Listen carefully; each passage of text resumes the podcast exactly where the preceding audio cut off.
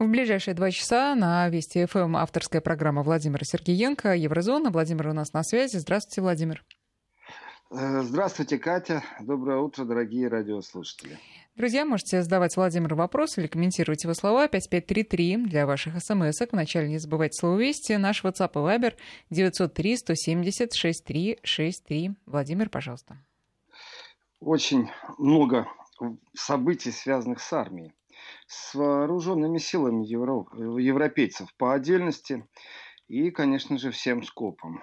И на фоне того, что два американских авианосца решили стабилизировать ситуацию вокруг военных китайских учений, ну, это говорит все о том, что, скорее всего, действительно ось сменилась на восток. Ну, представляете, вот больше не интересна Европа как такова, нужно спасать что-то там, где-то на юго-востоке э, Азии, и это не имеет отношения к еврозоне, но факт есть факт. Два авианосца туда отправлены, и официальная версия для того, чтобы показать, продемонстрировать и стабилизировать, как всегда, стабилизировать, как будто там нестабильно. Но может быть и нестабильно, потому что э, Индия и Китай имеют даже территориальные споры, но ни одна, ни другая держава не находятся в блоковых отношениях с США, а вот в Европе, внутри блока НАТО, э, начался, и уже это практически не один скандал. Я хочу об этом сегодня очень подробно поговорить, потому что представьте себе, что в Германии спецназ стоит под угрозой расформирования, и один уже одна рота расформирована, прям сразу, и произошло это все на этой неделе. И, конечно же, нельзя обойти вниманием события, я бы сказал еще другому слову, разборку, вот, разборку между французами и турками именно в военном вопросе, потому что Турция умудрилась напугать французов, там и оскорбления, и все, что хочешь, что есть перепалка. Каждая страна себя отставит по-своему, но есть факт. Это две страны НАТО, и на совместных учениях умудрились они рассориться. При этом еще неизвестно, кто из них говорит правду. Ну, нам все равно, мы не арбитры, чтобы принять решение в чью пользу э, выносим э, какие-нибудь санкции или еще что-то. Поэтому только по фактам и с самого начала. Значит, э, по поводу начнем с Германии. Все очень просто. Эта история не вчера началась, но она практически, скажем, вчера приобрела какие-то жесткие очертания, в которых понятно, кто куда идет и как. Это настоящий скандал, потому что в современной армии ФРГ есть элитные подразделения, команда специалкрефты, то есть команда специального назначения, специальные силы, сокращенно КСК. Так вот, КСК – это элита, которая была создана, я бы так сказал, благодаря немецким государственным журналистам. Я не оговорился, потому что Германия же очень гордится тем, что у нее телевидение и радио общественные. Каждое домохозяйство обязано заплатить за возможность иметь э, телевидение и радио определенную сумму денег. Даже если вы телевизор не смотрите, вы обязаны платить этот взнос. С этих денег формируется бюджет телевидения и радио, да, получают они и по полмиллиона евро, некоторые звезды ведущие, и больше. Но немцы всегда настаивают, что это общественное телевидение. Но у них есть еще и государственное. И вот это государственное, это очень специфическая организация, называется она Deutsche Welle. И э, Deutsche Welle, ну, по крайней мере, что касается трафика на русском языке, они очень часто стараются быть в рамках журналистской этики, то есть правильно расставить знаки вопроса, вывести, например, цитату в начало текста, которая является призывной, и, в принципе, это не что иное, не рассказывайте мне сказки, как это откровенная пропаганда. Я уже молчу про их э, юмористические э, мультфильмы на русском языке, а также их карикатуры. То есть абсолютно политизированные, ангажированные, но все это за госсчет. Немцы даже зачастую не знают. Так вот, представители Deutsche Welle, они же не только так с Россией работают. Это вообще-то э, удлиненная рука правительства Германии. И как-то раз э, журналисты Deutsche Welle попали в ситуацию, когда их нужно было срочно эвакуировать. А некому Некому, потому что в Германии не существует подразделения войск, которые в состоянии провести какую-нибудь спецоперацию, в том числе и по эвакуации собственных граждан, которые находятся на переднем крае информационной войны. Непосредственно это были Deutsche Welle, пришлось обращаться к коллегам, и задумались немцы о том, что нужно создать собственные элитные подразделения. Так появился у немцев команда Специалькрефте, КСК, и э, ну хорошо, появились и появились. То есть у них Теперь можно ставить задачи э, перед военными по спасению собственных граждан. Ну, вроде бы все хорошо. Есть одно но. Притом очень-очень одно но. Э, ребята отдыхали. Я слово «ребята» беру в кавычки, слово «отдыхали» тоже. И э, пригласили девушку, которая на их отдыхе, они ротного провожали, э, его отправляли то ли на пенсию, то ли в другие войска. Это не важно в данной истории, важно другое. Что они пригласили девушку, которая взяла и на видео сняла. Она должна была там что-то исполнить, какой-то номер. И нам тоже все равно, какой номер она должна была исполнить. А вот то, что она засняла на видео, появилось сети, и это заинтересовало в том числе и прокуратуру. И вот скандал разросся, потому что они слушали неонацистскую музыку, они э, кричали время от времени «Зикхаль», то есть э, ярко выраженно демонстрировали приверженность к неонацизму. Итого, КСК, спецназ немецкий, который был создан для того, чтобы первично спасти немецких журналистов, наших коллег, как бы я к ним не относился, но он не коллеги, они выполняют задачи, которые перед ними ставит государство. Это, знаете, камушек в огород. Так, чтобы они знали, потому что они нас всегда слушают с большим удовольствием, чтобы они не думали, что мы такие наивные.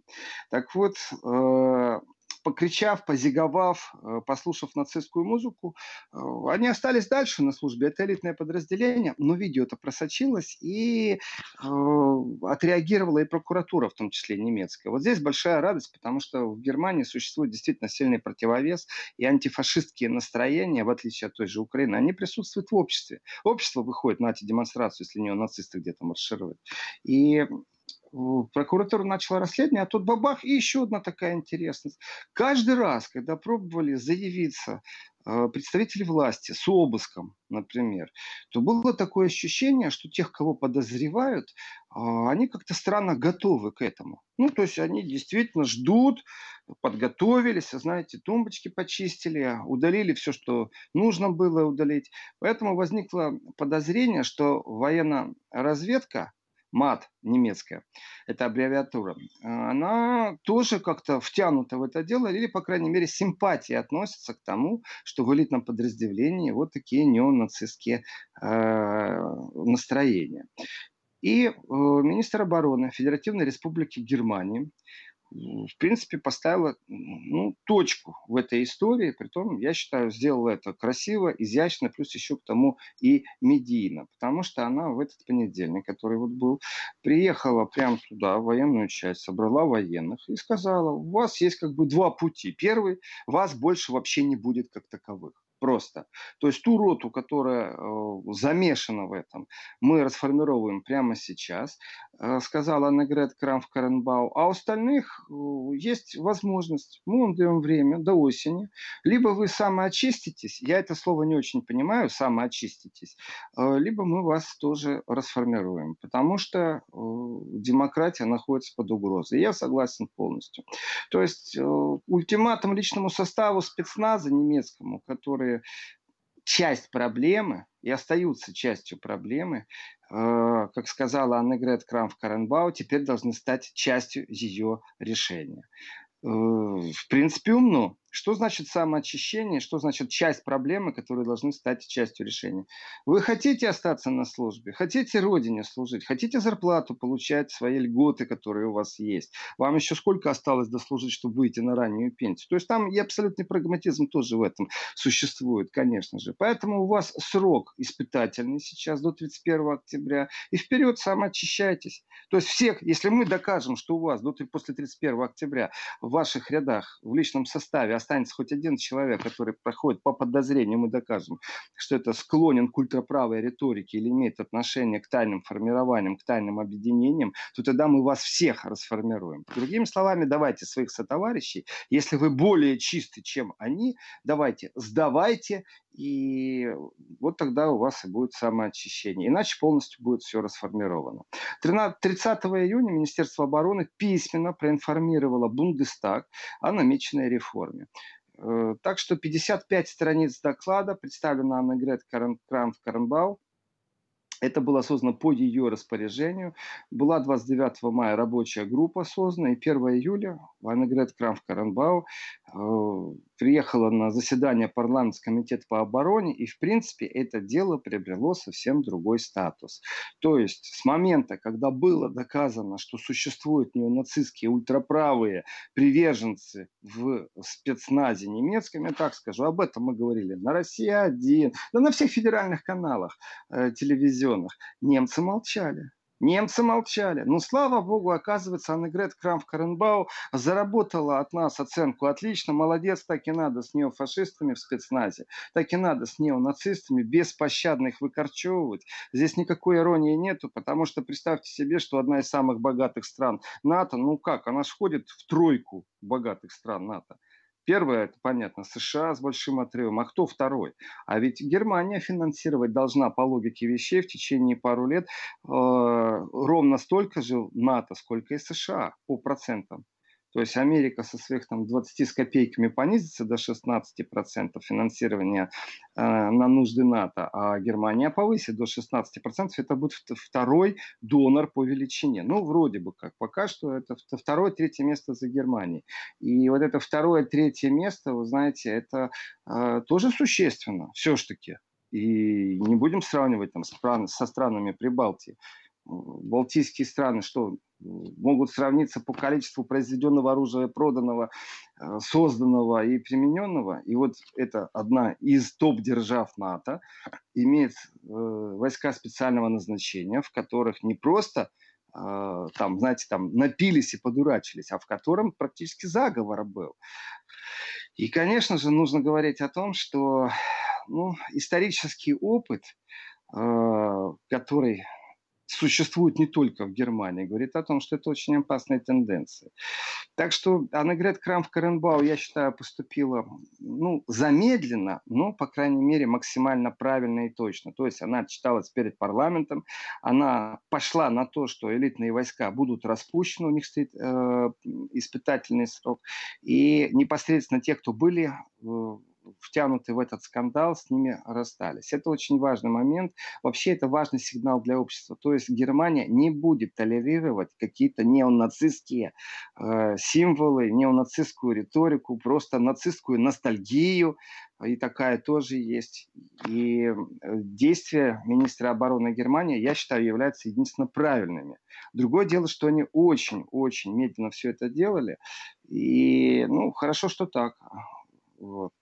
Встретилась, значит, Аннегрет Крамф-Каренбау с депутатами, дала она и пресс-конференцию, рассказала она, какие меры, какие будут приняты в отношении КСК, какие уже приняты, почему это необходимо. То есть она отчиталась полностью перед парламентом. Это значит, что немецкое общество полностью ознакомлено с тем, что происходило.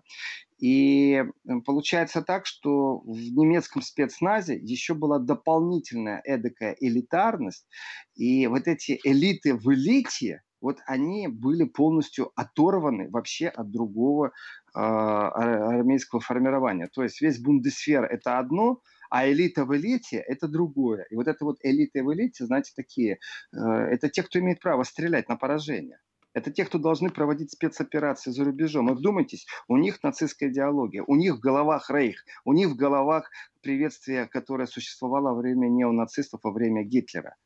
Конечно, это показатель, это очень сильный показатель. И получается, что об этом было известно. Ну, я понимаю, что одно дело обвинять, и совсем другое дело принять решение, судебное решение, постановление на уровне Министерства обороны. То есть это пойти на шаг такой, предоставить э, все это общественности, это нужно иметь мужество. И в данном случае немецкое общество имеет мужество сделать так, чтобы в рядах элитных войск не было неонацистов. Я считаю, что это очень важный сигнал вообще для других, которые стремятся члены НАТО. И здесь, конечно, э, у меня номер один, понятное дело, мой камень летит в сторону Украины. по поводу немецкой разведки и как она была причастна. Оказывается, тревожные сигналы поступали это с 2017 года, и просто они увеличились и увеличились. Так вот, представьте себе, э, что полиция в мае Э, проводят в Саксонии. Саксония это на востоке Германии. У одного из военнослужащих вот этого элитного подразделения у немецкого спецназа КСК обыск. И бабах находят тайный склад оружия и боеприпасов. Вот так вот. Тайный склад. Зачем тайный склад? Зачем оружие? Э, неонацистам. Вот зачем? Что, что они хотят сделать? Понятное дело. И вот уже когда оружие было найдено, когда был этот тайный склад обнаружен, вот именно тогда уже дали статус чрезвычайного происшествия, признали ЧП, и уже оставалось только ждать, чтобы это ну, как-то себя проявило. Так что солдаты второй роты, которые устроили проводы своему командиру ротному, и вот на вечеринке это был первый тревожный звонок. Но когда уже нашли э, склад боеприпасов, это, конечно, уже второй. Вот. Конечно, история неприятна еще и в том, что военная контрразведка, немецкая аббревиатура МАД по латыни, э, ну, как-то странно себя вела.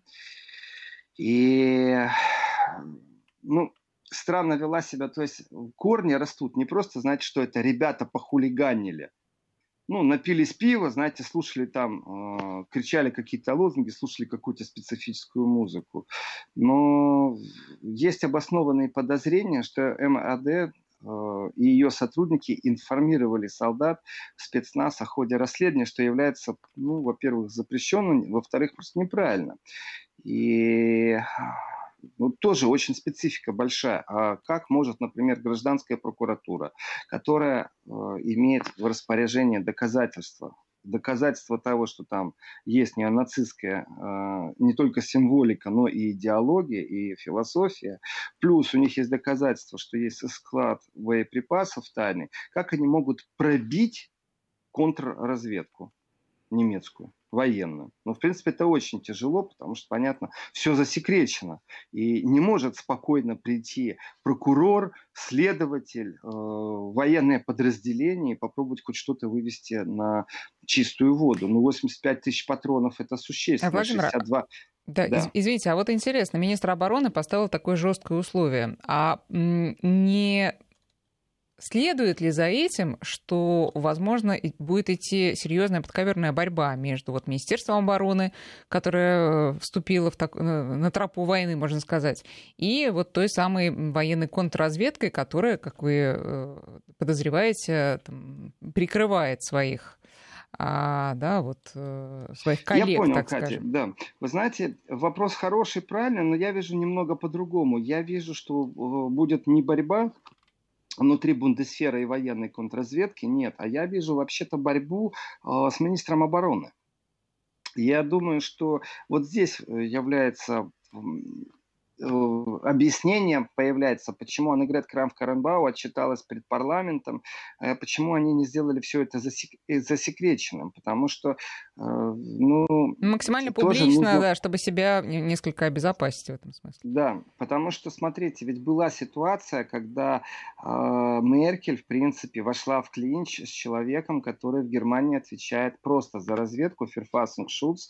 Это разведка внутренняя в Германии, которая имеет право надзорного характера, следить за неугодными, следить э, за опасными, то есть за внутренним терроризмом как минимум, а также за политическими движениями. Именно Ферфасен Шульц, то есть Федеральная служба защиты Конституции, имеет право прослушивать, имеет право э, топтунами работать, имеет право почту взламывать, и отслеживать внутри страны определенные движения. А в эти движения входят это опасность исламского терроризма, это опасность левацкого коммунистического терроризма, это опасность э, антисемитского терроризма, это опасность просто праворадикального терроризма. То есть Германия, она эдакий, вы знаете, прям удивительный тепличный край для разного вида терроризма и присутствует время от времени, это трагедия, конечно, в обществе, но присутствует самое худшее, что может произойти, это человеческие смерти. То есть вот убили немецкого политика за то, что он приветствовал и работал в направлении э, приема мигрантов. Его убили неофашисты. И это немецкий политик. Вот погибли евреи, которые шли в синагогу. Вот погибли неизвестные люди, которых раздавила машина на рождественском рынке. Э, вот подполье, в котором убивали людей по расовому признаку. Главное, чтобы он не был похож на бледнолицего, на белого. То есть похож э, на человека с Ближнего Востока. Все, надо убивать. То есть Германия в этом отношении ну, в поте лица работает. И э, представитель разведки, конечно, в данном случае это является очень доверенное лицо. И скандал, как его увольняли, как он вошел в клинч э, с Меркель, да очень просто. Э, традиционно, можно уже так сказать, в Германии если тебя объявили неонацистом, понятно, что ты не рукопожатный. Поэтому есть определенная технология сделать ультраправых людей, которые консервативно правые, для того, чтобы они не участвовали активно в политической жизни, выбить их из этой активной жизни. И под это попала в том числе и партия «Альтернатива для Германии», представленная в Бундестаге. И давайте так, третья, третья по силе партия в Бундестаге. И был момент, когда нужно было дать экспертную оценку, что же там происходило, имело ли действительно место травля со стороны э, ультраправых на улице прохожих и по расовому признаку, то есть бел, бегали ли немцы за представителями Ближнего Востока, избивали ли их на улице, или там что-то было по-другому.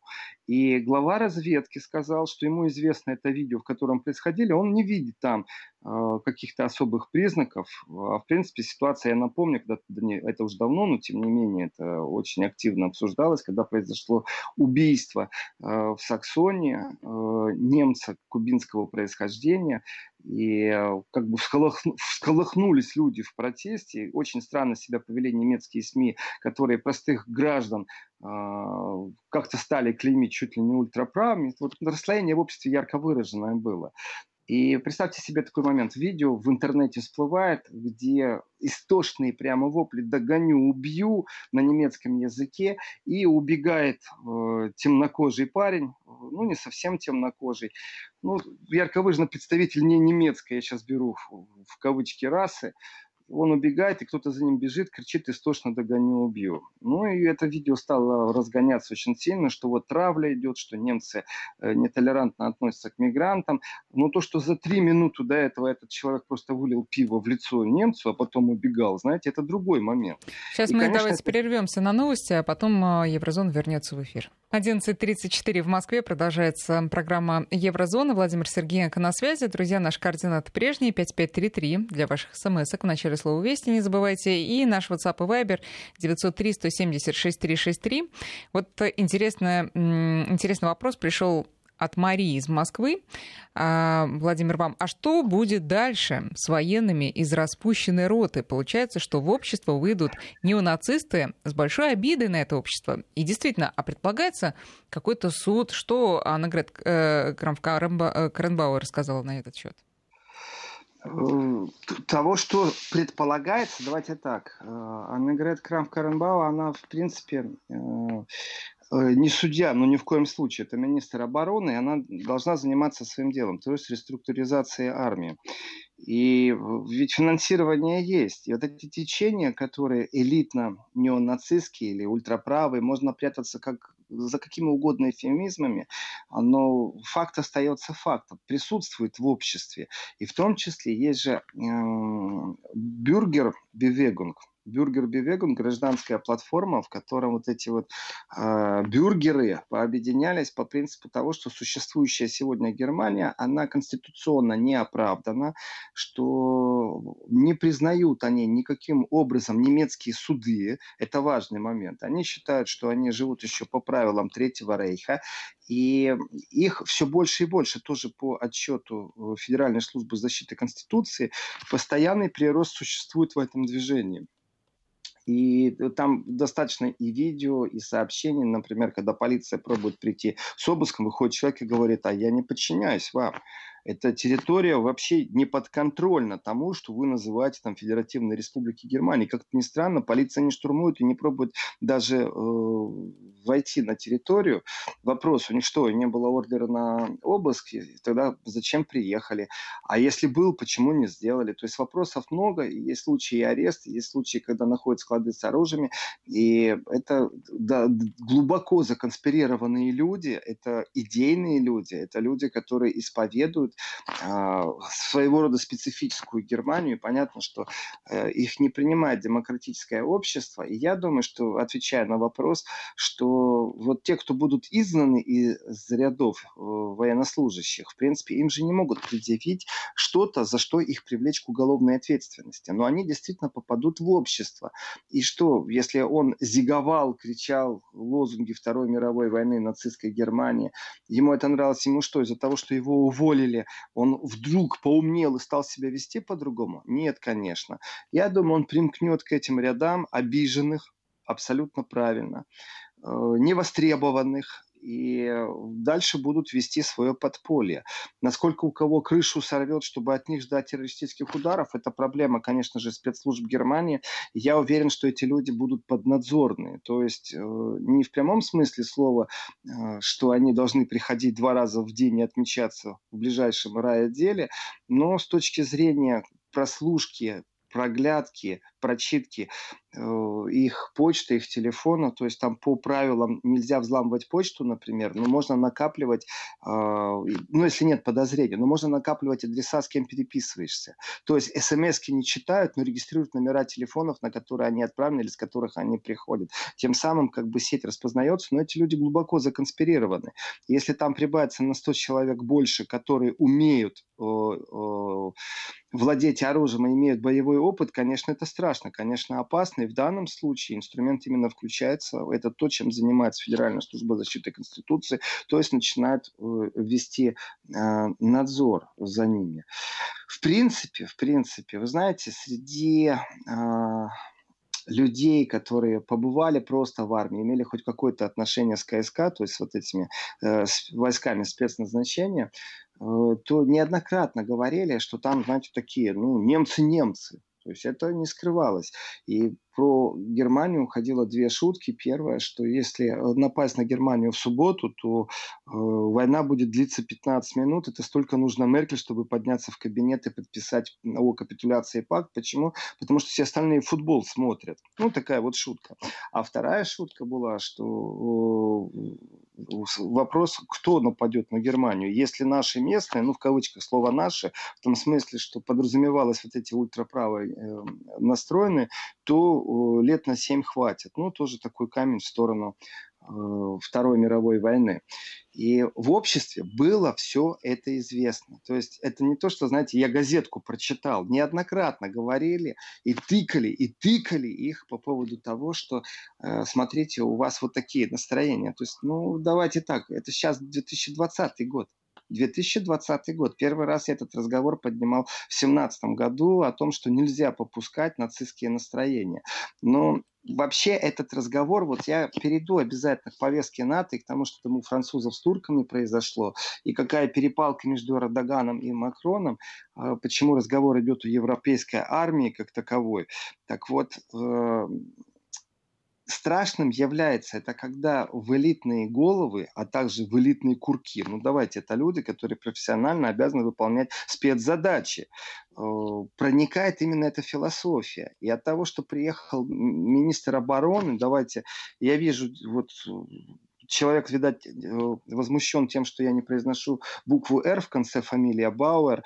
Ну, привыкайте к берлинскому произношению. У нас очень много буквы «Р» не выговаривается в конце. Пора разбираться в таких вещах. Так вот, АКК, как ее по-другому называют, а, то, что она сделала, я считаю, что это мужественный шаг и очень необходимый. То есть это демонстрация всем, что не будет толерироваться вот эта ультраправая склонность. В принципе, в принципе, разговор внутри немецкого общества, он точно так же важен, как и разговор вне немецкого общества. Немцы сами разберутся. Дело не в том, что у меня, Владимира Сергеенко, не будет больше возможности тыкать немцев, что у них в элитном подразделении там нацистские эти. Э, так получилось, что немецкое общество иногда очень сильно тормозит, чтобы разобраться с тем, что в них происходит. Э, вы знаете, можно сделать дизайн определенный, в котором две буквы так выделить специфически, нарисовать их стилистически так, что они будут очень похожи стилистически на буквы, которые СС. И я сейчас говорю, я знаю, о чем я говорю, потому что э, сделанный в Германии э, транспорт я даже сейчас не знаю, как назвать такую машину. Это полицейская машина, в принципе, но она полуброневик это внедорожник вроде бы, но в то же время это и патрульная машина для перевозки личного состава. А, но это абсолютно полицейская машина. Знаете, есть машины, у которых впереди, как у снегоуборочных машин, такой ковш, например. Они что же полицейские есть? Не чтобы снег убирать, а чтобы баррикады а, разворотить. Есть полицейские машины там с водометом а, на крыше. И вот одна из таких полицейских машин была сделана, и очень стилизованная была надпись внутри салона производителя.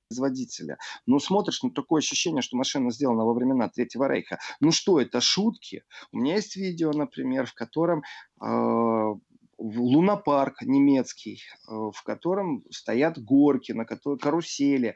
И э, по логике вещей люди садятся в эти карусели, их начинают крутить в одну сторону, плюс теперь эта одна сторона еще и меняет плоскость. То есть не просто вокруг одной оси их крутят, теперь эта ось, которая крутится, крутится еще и в другой оси. Так вот, если со стороны посмотреть, отойти метров на 50, вот эти быстро вращающие колеса, инженерная мысль работает, и я не верю, что никто этого не видел, ярко выраженная свастика. Ну это что, прикол, что ли? Ну это есть в обществе.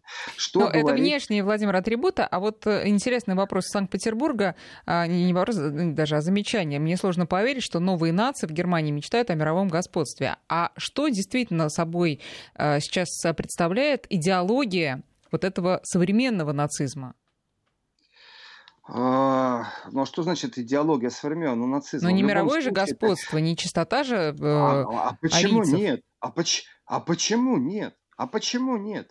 Именно люди, жертвы, которые стали вот этой такой страшной идеологии, именно эти люди э, убили немецкого политика только потому, что он говорил о том, что нужно принимать э, мигрантов. Это абсолютно политическое убийство, связано с чистотой крови, с чистотой расы это не шутки ни разу. Ну, то есть вот в том самом гитлеровском понимании вот это том, вот все буквально? В том самом, конечно в том, в том самом гитлеровском понимании. Я сейчас напомню, как-то это, это разговор, а, вот, вы знаете, я рад иногда, что немцы не стесняются поднимать эти темы. Другое дело, что не все немцы на публичном уровне, знаете, мейнстрим очень сильно зажал эти разговоры, и есть понятие левые, а есть оскорбительное понятие левацкие. Так вот, э, в последнее время левацкие движения, которые связаны с антифой, с вот с этим всем хаосом, и как-то оно так стала ну, более негативной, да, серый блок, он более левацкий, э, но кроме левых иногда и партию Делинки, которая представлена тоже в парламенте Германии, в Бундестаге, ну, в принципе, кроме них эти темы никто так сильно на контроле не держит. Нас очень много в этом отношении объединяет именно с Делинки, потому что заигрывание постоянно, разговор о том, что такое патриотизм, а что такое не патриотизм, знаете, иногда не разберешься, если ты не знаешь человека, то э, очень тяжело судить по его высказываниям, как и что. Ну, например, я приведу пример. У человека в предвыборной кампании сказано «все для Германии». Это лозунг э, СД, коричнево-рубашечников. Все для Германии. Ну, есть ли в этом что-то смысловое, тяжелое? Или в Германии существует запрет? СД не было осуждено Нюрнбергским процессом. И э, СД, коричнево-рубашечники, они не только не были осуждены Нюрнбергским э, процессом, они частично, когда начали э, в Западной Германии, еще в старое время, оправдывать Владимир, короткая, себя... короткая пауза. Вести ФМ. Да, пожалуйста, продолжайте. Так вот, э, разговор в обществе, когда начинает там э, общество очищаться, идеология остается, э, потомки этой идеологии, ну, это же действительно денацификация в Германии проходила по-разному. И реваншизм присутствует. И реваншизм присутствует в разных местах. И именно левые подняли этот вопрос, э, когда я, я считаю, что это просто был огромнейший скандал, потому что Рюдигер фон Фрич Зейерхаузен, это посол Федеративной Республики в Германии, э, в России, э, на территории посольства, когда был прием, связанный, э, с... была парламентская делегация в России, были представлены все парламентские партии, и один из журналистов спросил посла, как он считает, когда началась, вот где эта точка ноль, где точка отсчета, когда ухудшились взаимоотношения между Россией и Германией. И, в принципе, четко и ярко выражено, то есть разговор шел о том, вот санкции, э, контрсанкции, как сделать так, чтобы отношения России и Германии э, вернулись к тем, э, которые, в принципе, не были осложнены санкциями, ну, вообще вот эти вот проблемы, где это точка ноль. И, в принципе, есть разница. Можно сказать, например, это возвращение Крыма, или, как говорят в Европе, оккупация, аннексия. Можно сказать, что это имеет отношение к Майдану на Украине. Ну, можно найти тот пункт ноль, с которого нужно отсчитать все, расчистить все, что было после этого навалено. Точно так же и взаимные обиды среди бизнеса, потому что санкции и контрсанкции тоже ударили по бизнесу. И попробовать начать разговор. И представьте себе, когда Рюдигер фон Фрич Зерхаузен э, говорит, а у нас точка ноль находится 8, 8 мая 1945 года. Ну, вдумайтесь, что он ответил. Это бывший посол прошлого сезона э, Федеративной Республики Германия. Он потом объяснился по этому поводу, что он имел, стал признаваться в любви к России. Но оговорка, знаете, такая сильная. И кроме левой прессы никто об этом не написал. Но, в принципе, это был скандал. Потому что это о чем говорит? Что именно в день, когда Германия подписывает капитуляцию, у него находится пункт отсчета, в котором стали ухудшаться отношения России и Германии. Ну, вдумайтесь просто. Поэтому насчет того, что кто-то думает, что какой-то новый там неонацизм, не связанный э, с всемирным, другое дело, э, с всемирным господством, с расовыми теориями, очень сильно заблуждается. Еще как связано и с э, всемирным господством, и с расовыми теориями, и с многими-многими другими вещами. И когда я привожу пример, что у человека в предвыборной кампании стоит все для Германии, э, и ему тут же ставят в претензию, что что ж ты воспользовался это лозунгом, но пока ты не знаешь человека и не понимаешь, чем речь идет, тебе вообще ничего это не говорит.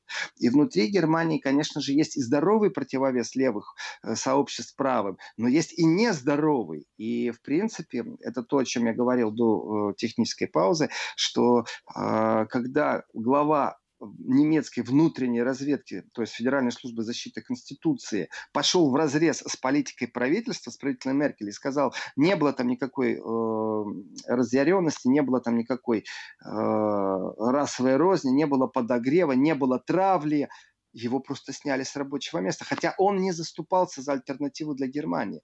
То есть они использовали главу разведки внутренней для своих политических разборок, и он не пошел на поводу Меркель, его просто уволили.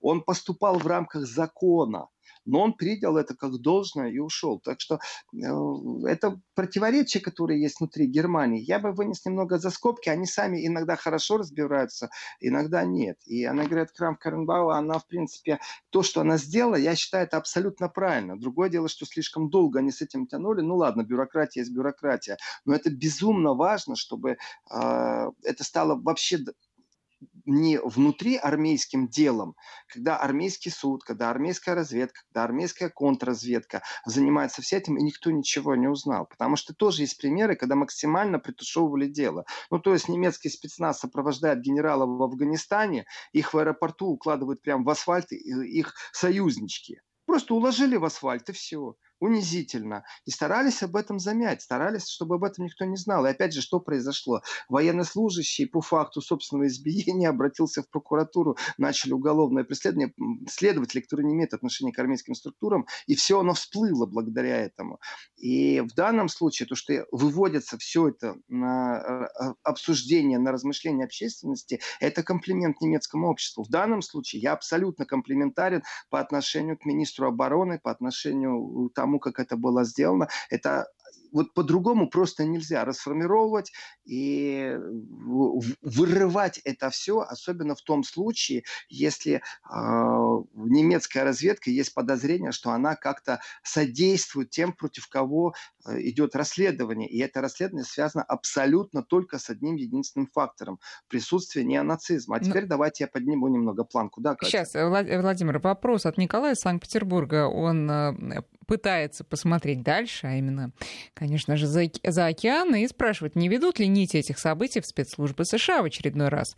А, не выгодна ли нестабильность внутри силовых структур Германии непосредственно штатам, чтобы продвигать необходимость присутствия и превалирования американской доктрины в НАТО, в том числе и на территории Германии? Вот я считаю, что не надо стесняться задавать такие вопросы, абсолютно правильные вопросы, размышлять на эту тему надо. А теперь давайте рассмотрим э, Германию в составе НАТО. А теперь давайте рассмотрим Германию. Давайте, пусть они сейчас оборону будут держать. Пусть они мне расскажут, почему я не должен об этом говорить или почему я должен э, как-то замалчивать. Немецкие леопарды стоят так, что из бинокля немецкого леопарда это танк, Э, который находится э, на границе с Россией, и в бинокль офицер видит э, российскую территорию. Должен ли я задумываться о том, что офицер может быть подвержен той страшной идеологии неонацистской, тому реваншизму. Мы празднуем День Победы, а они что празднуют?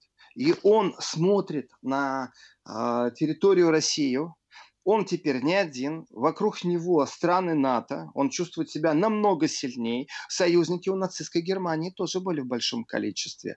И если копать и разбираться в мелочах, я даже не подгоняю все под свою версию, и допускаю мысль, что э, прошлый посол Федеративной Республики в, в России, когда он брякнул это, он именно брякнул принципе, он хорошо работал, и претензий нет. Ну, брякнул-брякнул, но, может быть, перед пенсией позволил себе. Но вот если не подгонять под эту теорию, давайте попробуем поднять планку и выйти э, за границы Федеративной Республики Германии. И здесь получается безумно страшные вещи.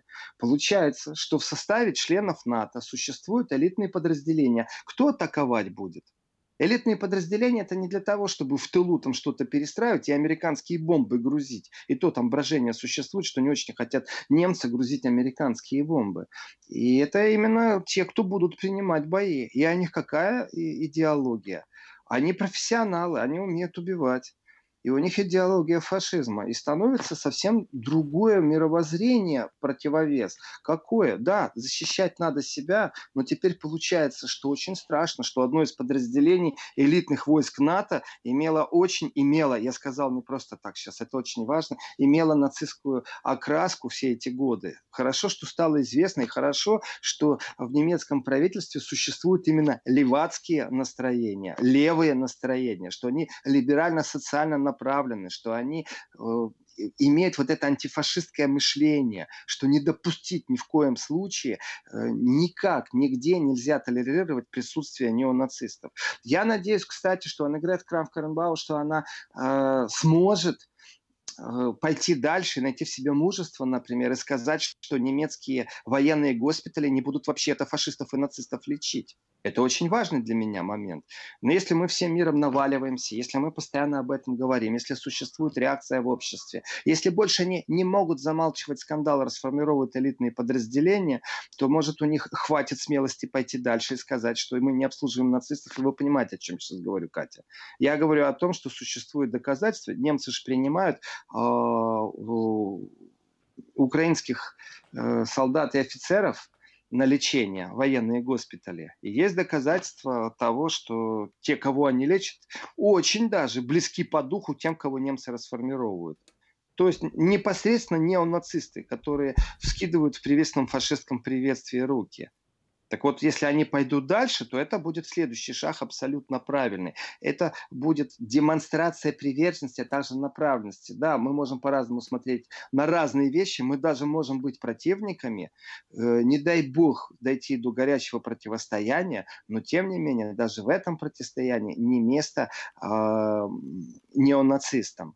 А именно таких лечат немцы сегодня. Так что здесь вопросов очень много. И если рассматривать это с точки зрения НАТО, НАТО, которая э, находится сегодня в состоянии раздора, но об этом мы очень сейчас подробно поговорим, потому что очень, я считаю, что это очень важная тема, и э, обязательно расскажу, почему в следующем часе, может, я даже НАТО будет немного позже, чтобы не забыть, этому надо уделить время, почему в кабинете Меркель сократили людей, имеющих доступ к переговорам Меркель-Трамп тоже очень интересно. Да, хорошо, это, это в следующем часе, но э, слушатели, конечно, всегда и сегодня тоже интересует э, тема истории нацизма, и вот в том числе вопрос, а, сейчас потеряла я его, э, в общем, своими словами скажу от нашего слушателя, а, каков, в чем, собственно, заключался процесс э, отказа от нацизма после Второй мировой. То есть, э, что делала Германия в этом направлении тогда? Но это, конечно, очень большая тема. Вот нашла, это из Липецкой области, Вадим спрашивает. Расскажите, пожалуйста, о денацификации в Германии сразу после войны. Ну, я думаю, что сейчас, конечно, за, за минуту оставшуюся в этом часе Владимир не успеет, но, может быть, или в следующем часе, или на будущее. Я дам комментарий, тему. да. Вы знаете, денацификация изначально проходила абсолютно по-разному в Германии, восточной и западной. Там, где были советские войска, это была одна денацификация, там был настоящий антифашизм. А если взять западную Германию, так там всех фашистских чиновников привлекли точно так же к работе. Там она была только на бумажке, и специалисты США не брезговали сотрудничать сотрудничать с нацистами, начиная от пропаганды, заканчивая э, в юстиции. Так что денацификация полностью по-разному проходила, но этому было посвящено уже не один эфир. Найдите, э, пожалуйста, в архиве, в базе данных на Вести ФМ. Сейчас мы сделаем перерыв на новости, а в следующем часе Еврозона возвращается э, в эфир, и Владимир Сергеенко тоже будет с нами в следующий час.